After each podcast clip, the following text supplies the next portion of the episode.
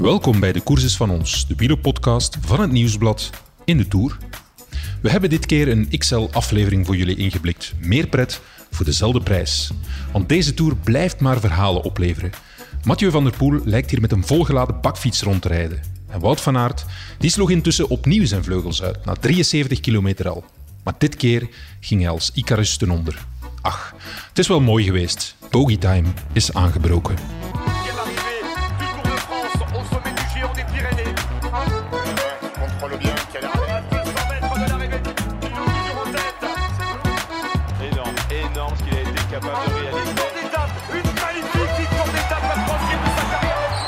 We hebben Wout van Aert in deze Tour straffe dingen zien doen. Drie tweede plaatsen, een ritzege en drie dagen in het geel. Maar wat in godsnaam was de bedoeling van zijn monstervlucht met Quinn Simmons en Jacob Vogelsang? Dacht hij werkelijk zo het hele peloton te verslaan? Het was een beetje het verhaal van van het een kwam het ander. Jumbo-Visma was niet van plan zijn gele trui te verdedigen, zodat Van Aert die sowieso riskeerde kwijt te raken aan de vluchters van de dag.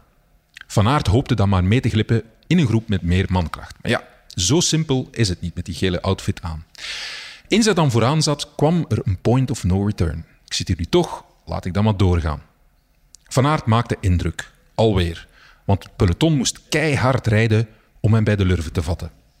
Jasper Philipsen, die op het einde nog een verdienstelijke gooi deed naar de dagzege, gaf toe dat de krachttoeren van Van Aert soms tot wanhoop leidden bij de gewone stervelingen in het peloton. Viel het mee om uh, achter te rijden? Uh, er was uh, enorm hard gereden. Er zat sneeuw bij hem. Ja, ik denk het wel. die maakt bijna iedereen belachelijk. Begrijp je die move? Want ja, het leek geen kans te hebben, maar natuurlijk met Wout weet je nooit. ja, ik snap ook niet goed wat zijn bedoelingen zijn. Maar duidelijk, ik denk dat hij vandaag redelijk simpel de rit zou kunnen winnen. En dan doet hij zo'n stoot. ja, ik moet uitleg vragen bij hem. Uh, maar uh, ja, ik denk dat hij zijn eigen te goed voelt en uh, kracht te veel heeft.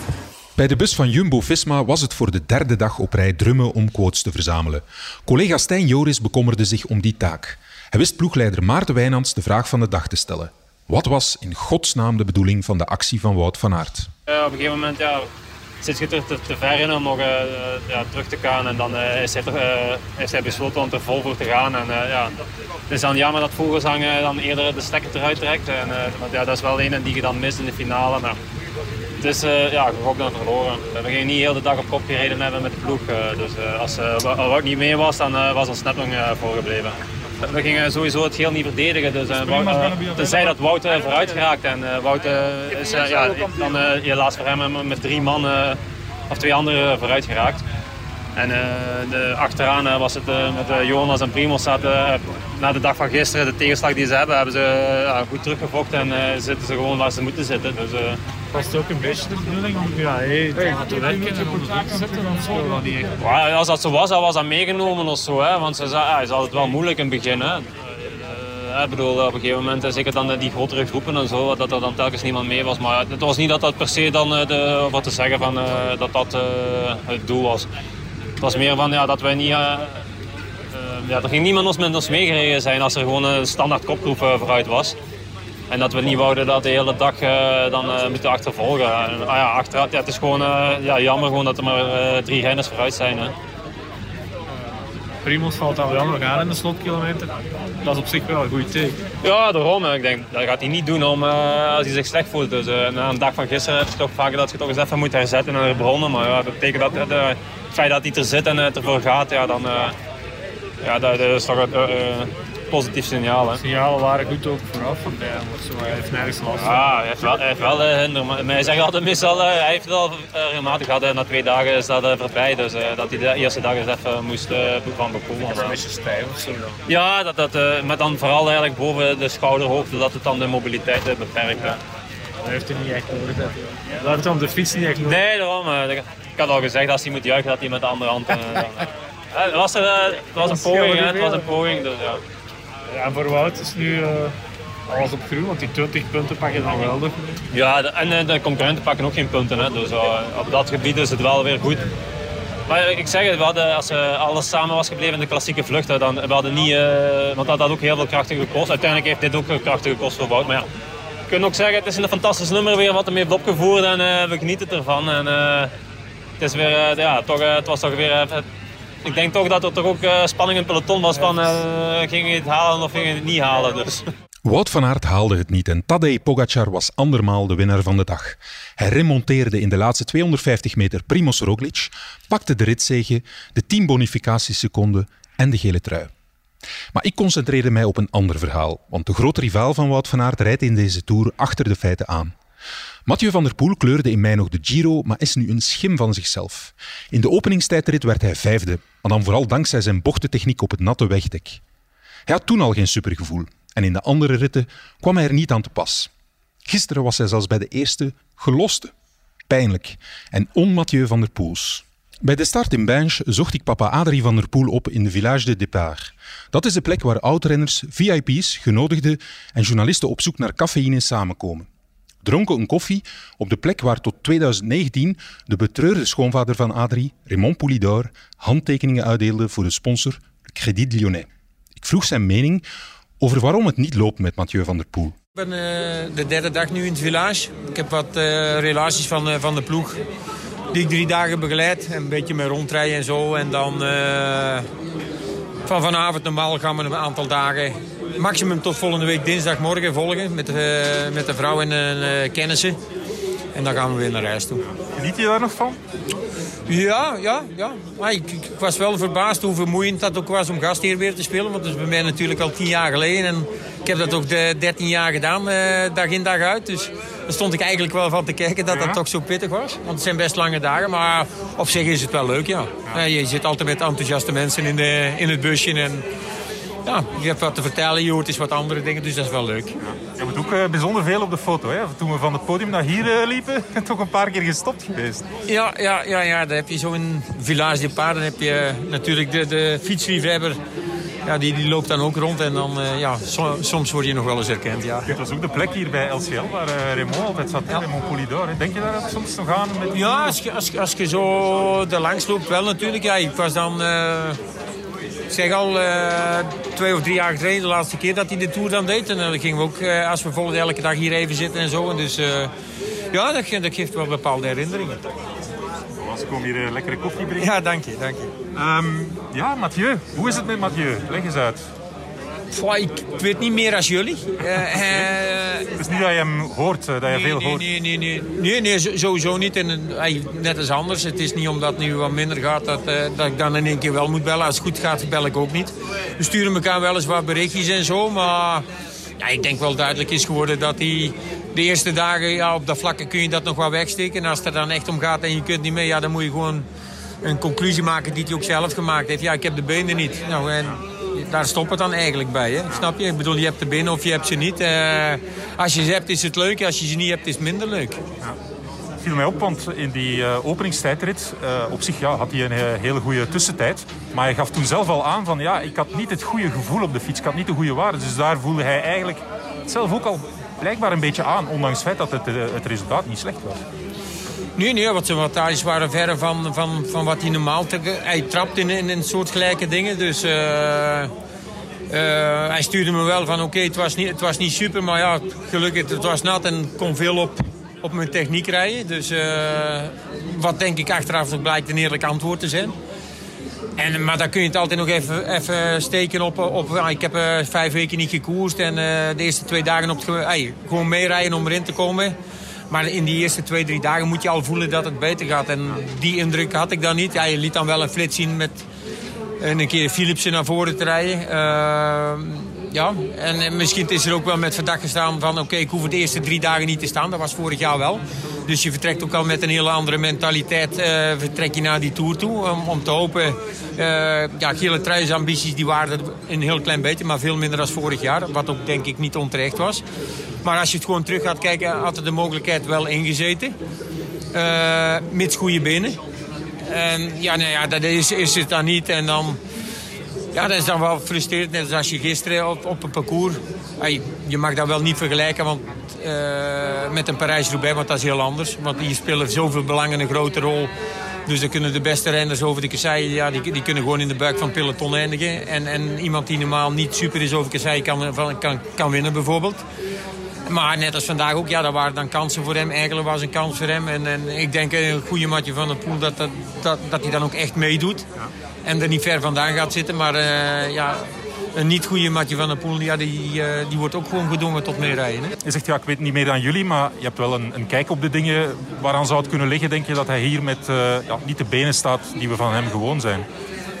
Goh, ik, ik, ik, denk ook uh, voor mezelf, en dat is een beetje eigen ervaring... ik denk dat de week rust na de Giro dat dat niet optimaal is geweest. Ik, ik, zou het wat omgedraaid hebben. Ik zou eerst nog een week lekker doorgefietst hebben met redelijk wat afstanden... en dan een dag of drie, vier rust en dan terug herbeginnen.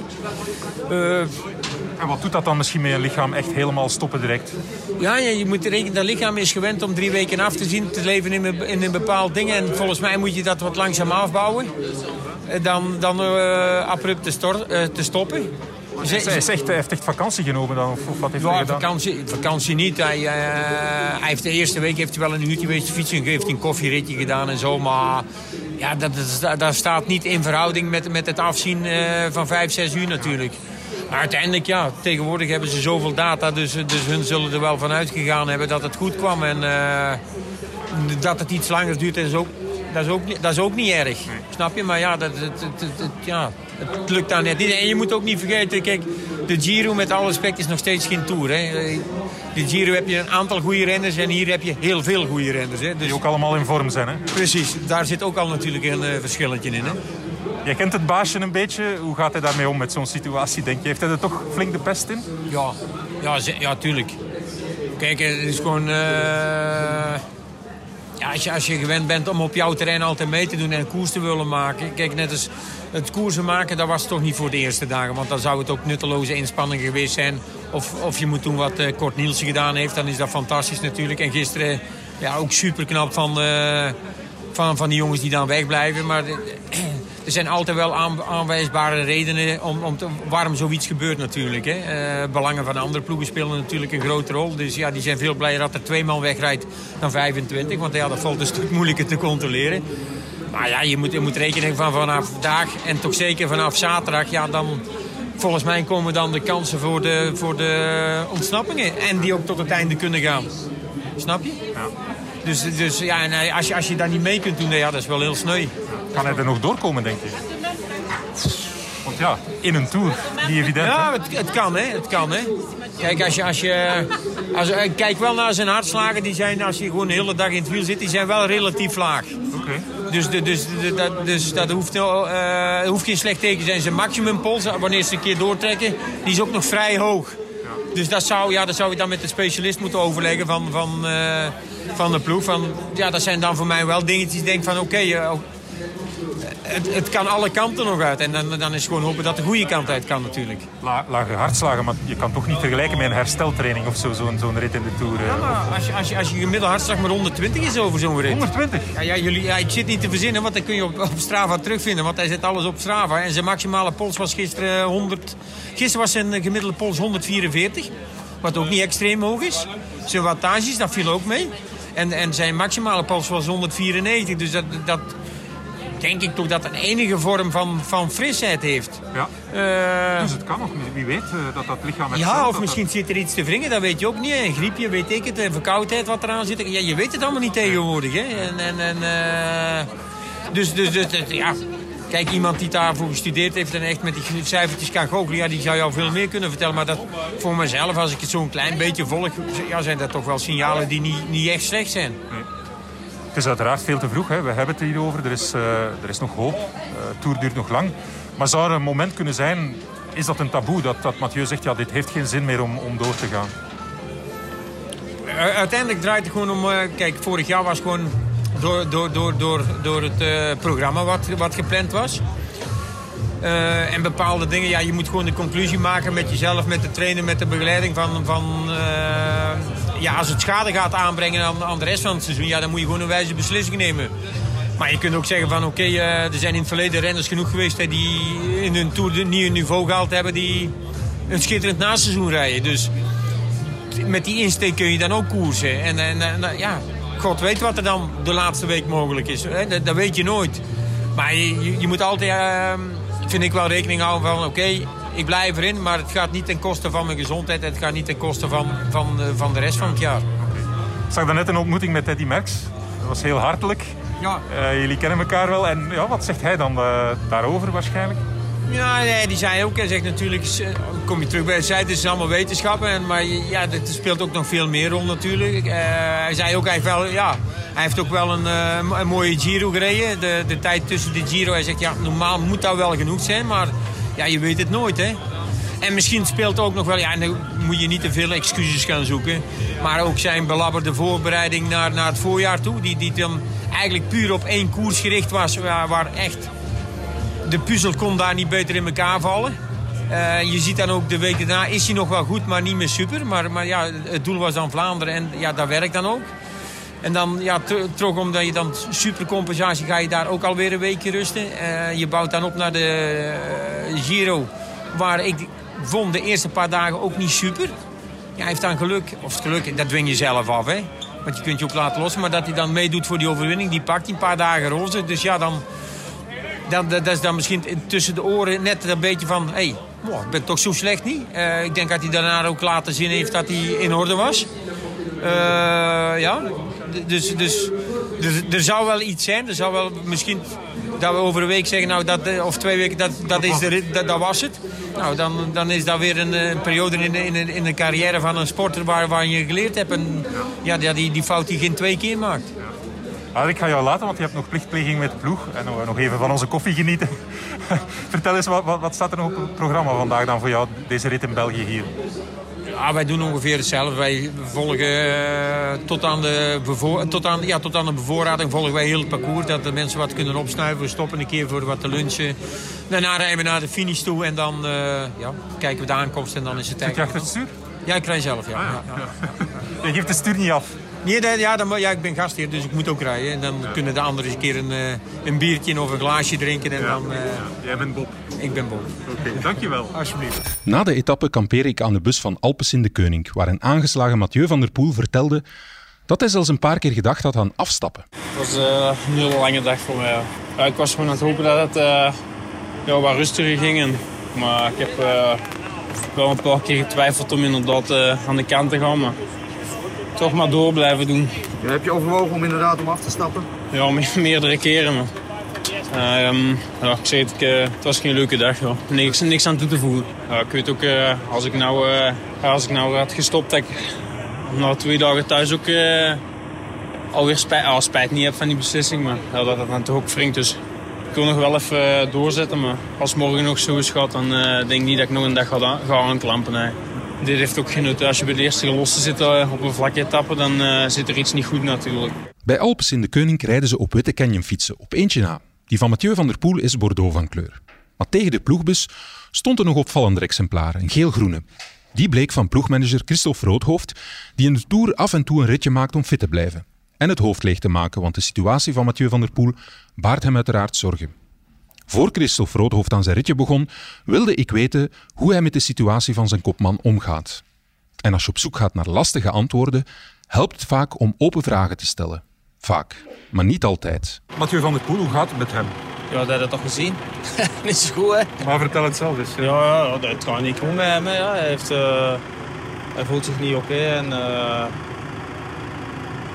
hij wil niet, ik kan niet koersen zoals hij wil. En ja, dan is het uh, aanpassen ook voor hem. Hè. Hij zegt, ik heb verschillende keer nagedacht over afstappen. Is het, is het zo dramatisch of is dat dan het, het mentale? ja, dat is gewoon niet leuk. Hè. Hij hangt er daar te bengelen van achter. Uh, en ik kan het goed aannemen dat je in zijn geval denkt aan afstappen. Hè. Hij is niet naar hier gekomen om uh, dat peloton te vullen. Hè. En er ook op inpraat van onderweg?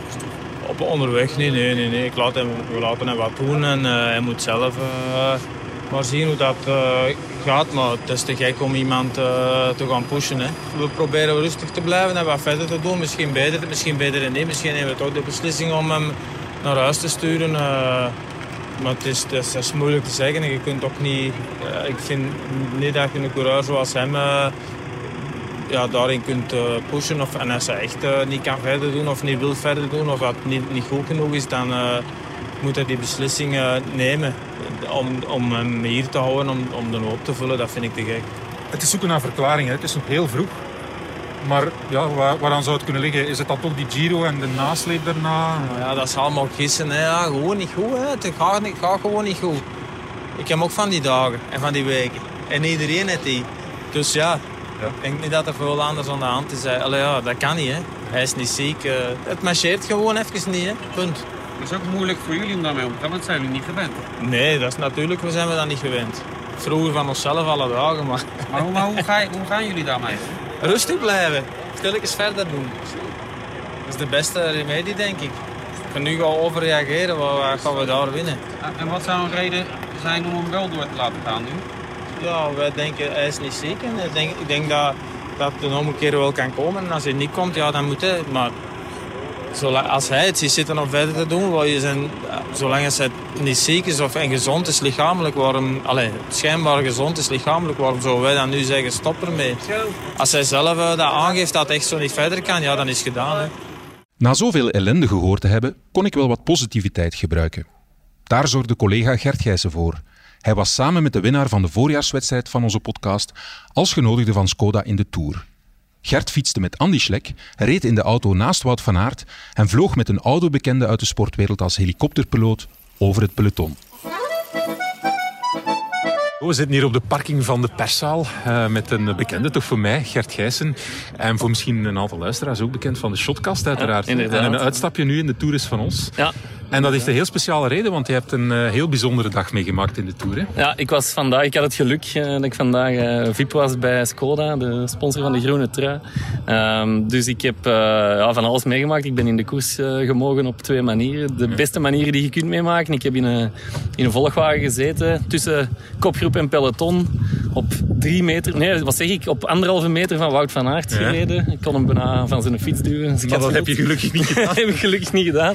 Ehm, ik heb een, eh, een, een, een helikoptervlucht boven het peloton gedaan. Dus dat is, Wow. eh, ja. Wow. Allee, ik heb eh, toch wel bijna de dag van mijn leven meegemaakt. na mijn familiale hè, trouw en kinderen apart gelaten. Dus, maar een fantastische dag gehad. Ja. ja, beginnen we eens met het begin van de dag. Je bent blijkbaar gaan fietsen, dat was wel heel vroeg op. Ja, dat was om zes uur vanmorgen. eh moesten we al eh, klaarstaan eh, met onze fietskleren. Want ja, het was een vroege start. Het was de langste rit vandaag van de Tour. Dus de start was vroeg. Dus moesten wij... Wie wilde gaan fietsen met Andy Schlek? Want die is... Ah ja, inderdaad. ehm, hoe moet ik dat zeggen? Ja, allee, vertegenwoordiger een beetje van Skoda. Ehm, dus je kon gaan fietsen met Andy Schlek. Maar dan moest je wel om zes uur eh, vanmorgen buiten aan het hotel staan. En dat heb ik dan ook gedaan. Eh, dan hebben wij samen een... Dat zou ik ook wel doen, hè? Ja, een ritje gedaan op een gezapig tempo. 20 kilometer was het. eh, langs een kerkje, een verlaten ruïne. Daar de zon zien opkomen. Dus ja, allee, fantastisch. Eh, ik heb een eh, mooie outfit gekregen. De groene trui, gepersonaliseerde groene trui en zo. Dus, ehm, en ja, en die Schlek die geeft dan wat uitleg aan de mensen over hoe ze moeten... Ja, degene die dat nog niet weet. Zo, hoe ze moeten schakelen. En, allee, is wat, eh, hij doet dat wel goed. Zie, zie je aan iets dat dat een ex-prof is? Ja, op, aan zijn versnelling. Dat is niet normaal. Dus je, je, je bent die groep aan het fietsen. En dan, hij weet dan waar op een gegeven moment dat er een gevaarlijk punt komt. Hij gaat dan de groep overlaten, zoals vroeger met school. Hè, als je- Ehm, en dan ri- rijdt hij van van achter die groep ja, met een versnelling voorbij. Dat je denkt van...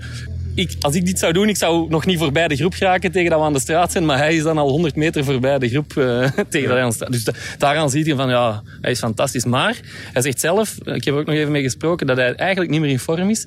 En dat zijn broer eh, Frank. Ja? Ehm, ze gaan op zondag nog regelmatig met z'n twee fietsen. Op dezelfde manier als vroeger. Maar alleen, hij zegt, vroeger waren we gelijk aan niveau.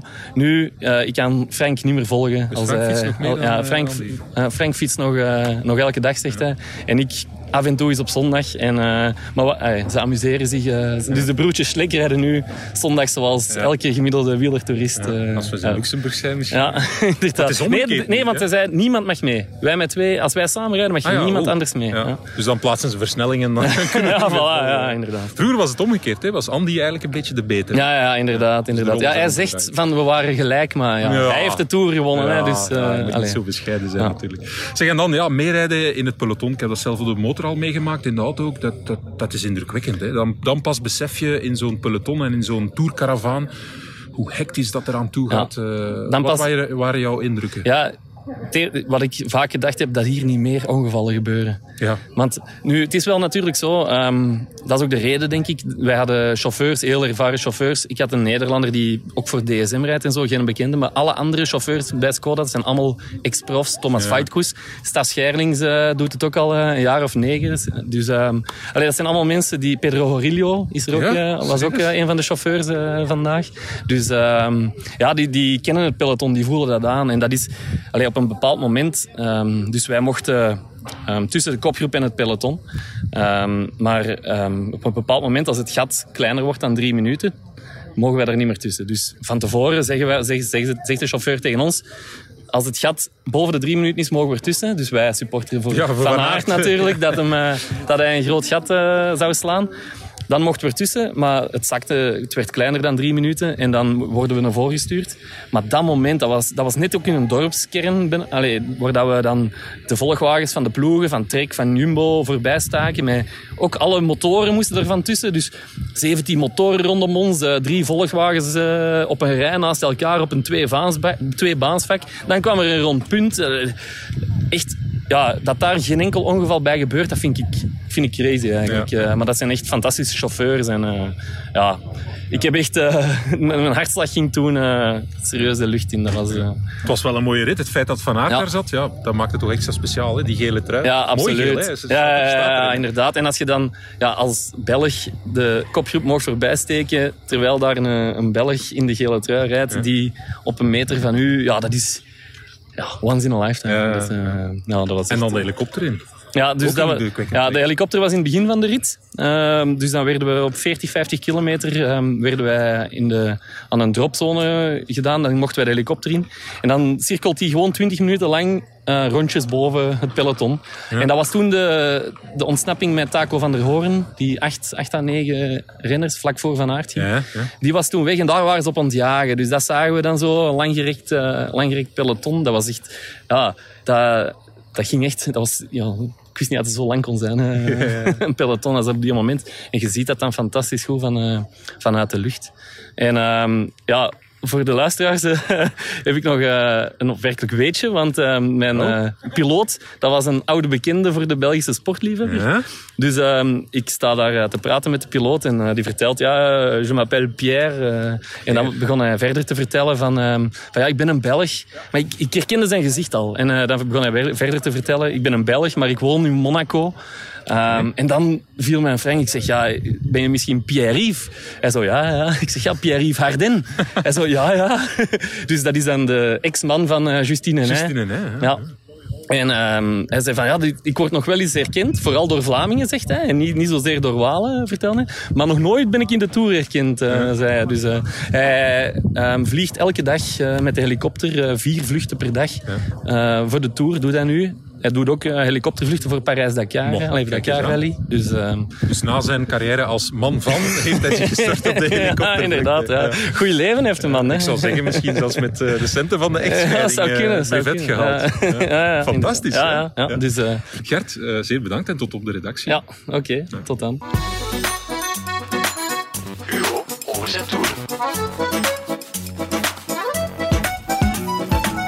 Elke dag nemen we jullie ook mee in de tijd. En dat doen we met een journalistiek monument van het Nieuwsblad. Hugo Korevits werd sportjournalist in mijn geboortejaar 1983 en heeft 25 Tour de France's op zijn palmares. De aankomst op La Planche Belleville vandaag doet Hugo denken aan een legendarische Italiaanse sportverslaggever. Gianni Mura overleed twee jaar geleden op 74-jarige leeftijd. Tot de laatste dag bleef hij zijn werk doen zonder computer of laptop. Ja, Gianni Moura was eh, een oudere journalist, eh, generatie ouder dan eh, ikzelf. Ehm, en Moura was een hele goede schrijver, heel goede sportjournalist, die, journalist die ook veel boeken geschreven heeft. En toen de computers hun intrede deden in de perszaal, bleef onze vriend Gianni Moura maar tikken op zijn mechanische Olivetti. Tot de grote frustratie van alle volgende generaties journalisten wegens te veel lawaai in de perszaal. Gewoon dat getik van eh, Gianni. Die dus effectief eh, alles nog op papier deed. eh, zijn rol af en toe een keer daar begon. En eh, met zijn rol lawaai maakte om zijn papier eruit te halen. En die dan ook zijn tekst nog voorlas eh, aan de redactie van La Repubblica, een eh, gerespecteerde krant in Italië. En eindelijk kon je dan eh, in zijn mooie Italiaanse horen eh, wat hij te vertellen had over de rit van de dag.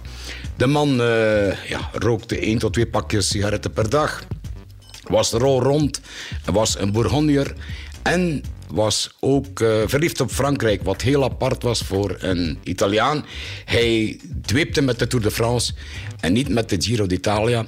Had alle kampioenen zien passeren, van die merks over Gimondi tot eh, de hedendaagse kampioenen en is gestorven bij het begin van de COVID in maart 2020.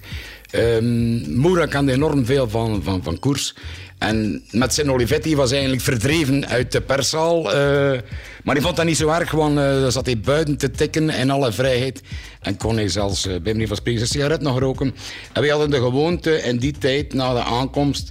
eh, Philippe Bouvet, ondertussen gepensioneerd. Philippe Brunel van L'Equipe, ondertussen gepensioneerd. Carlos Arribas van de Spaanse kwaliteitskrant El País. En mez- mezelf met Moura een keer te overleggen zo. Kort buiten na de rit wat er allemaal gebeurd was. En een bepaald moment, La Planche de Belleville, waar de perszaal ver is van de aankomst. eh. Maar Fabio Aru won en we hadden het met Gianni Moura over eh, de Italiaan. Die dus eh, dat jaar Italiaans kampioen was. En die al heel wat strepen had verdiend. En hij zei heel overtuigend tegen mij in zijn Italiaans en niet in zijn Frans: Non è un campione, Fabio. En ik zeg, eh, hoe bedoel je, Gianni? Nee, nee, nee, nee. Hij is niet van het niveau van Gimondi en van de allergrootste Italianen. Geen Nibali, nee. Hij is gewoon een steengoed renner. Eh, in diezelfde tour zou hij ook nog een paar dagen het heel pakken. Maar Moura bleef erbij. Eh, Fabio Aru was niet de kampioen die velen in hem zagen. En de brave man heeft gelijk gekregen. Want Fabio is vorig jaar eh, uit het peloton vertrokken met de Kubica in de Vuelta. Omdat hij niet meer die eh, uitslagen kon bijeenrijden die hij zeven jaar geleden in de periode van Astana toen heeft behaald.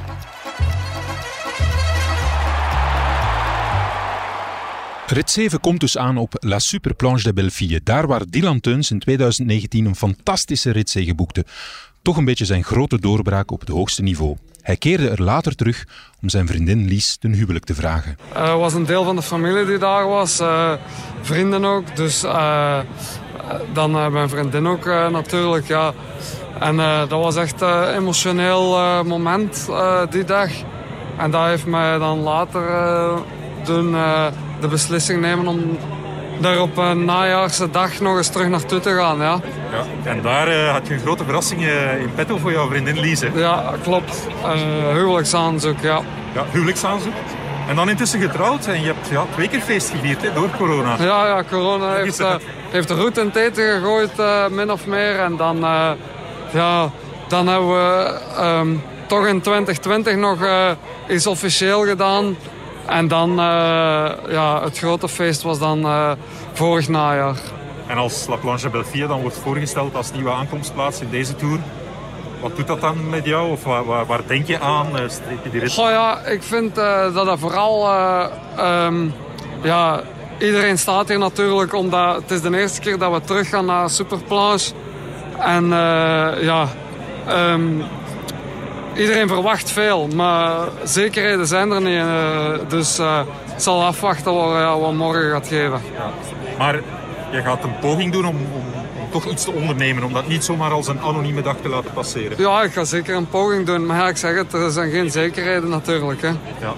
Hoe is het met jou in de Tour eigenlijk? Ja, goed, uh, goed begonnen. Een paar uh, stressvolle dagen achter de rug. Uh, blij dat ik zonder kleerscheuren er vanaf ben gekomen, dus ja, we zullen wel zien. Mogen ook eens vragen, want ja, er is, er is weer het onderzoek dat al zo lang loopt. Uh, er, zijn, er is weer een huiszoeking gebeurd en ze zijn hier ook langsgekomen in de Tour. Hoe vervelend is dat voor jou om daar weer mee geconfronteerd te worden? Of kan je dat, kan je dat goed van je afzetten? Um, ja, dat is heel vervelend, hè, omdat je geconfronteerd met dat worden. En uh, ja, ik kan niet meer doen dan mijn best om het van mij af te zetten. Als hier eh, in het hotel kwam, om, om welk uur was dat? Hoe, hoezeer verstoort dat jouw focus en jouw voorbereiding op de koers? Ja, absoluut is dat verstorend. Hè. Om, om, om 5.30 uur uh, uit, de bed, ja, uit de bed komen halen. Ja.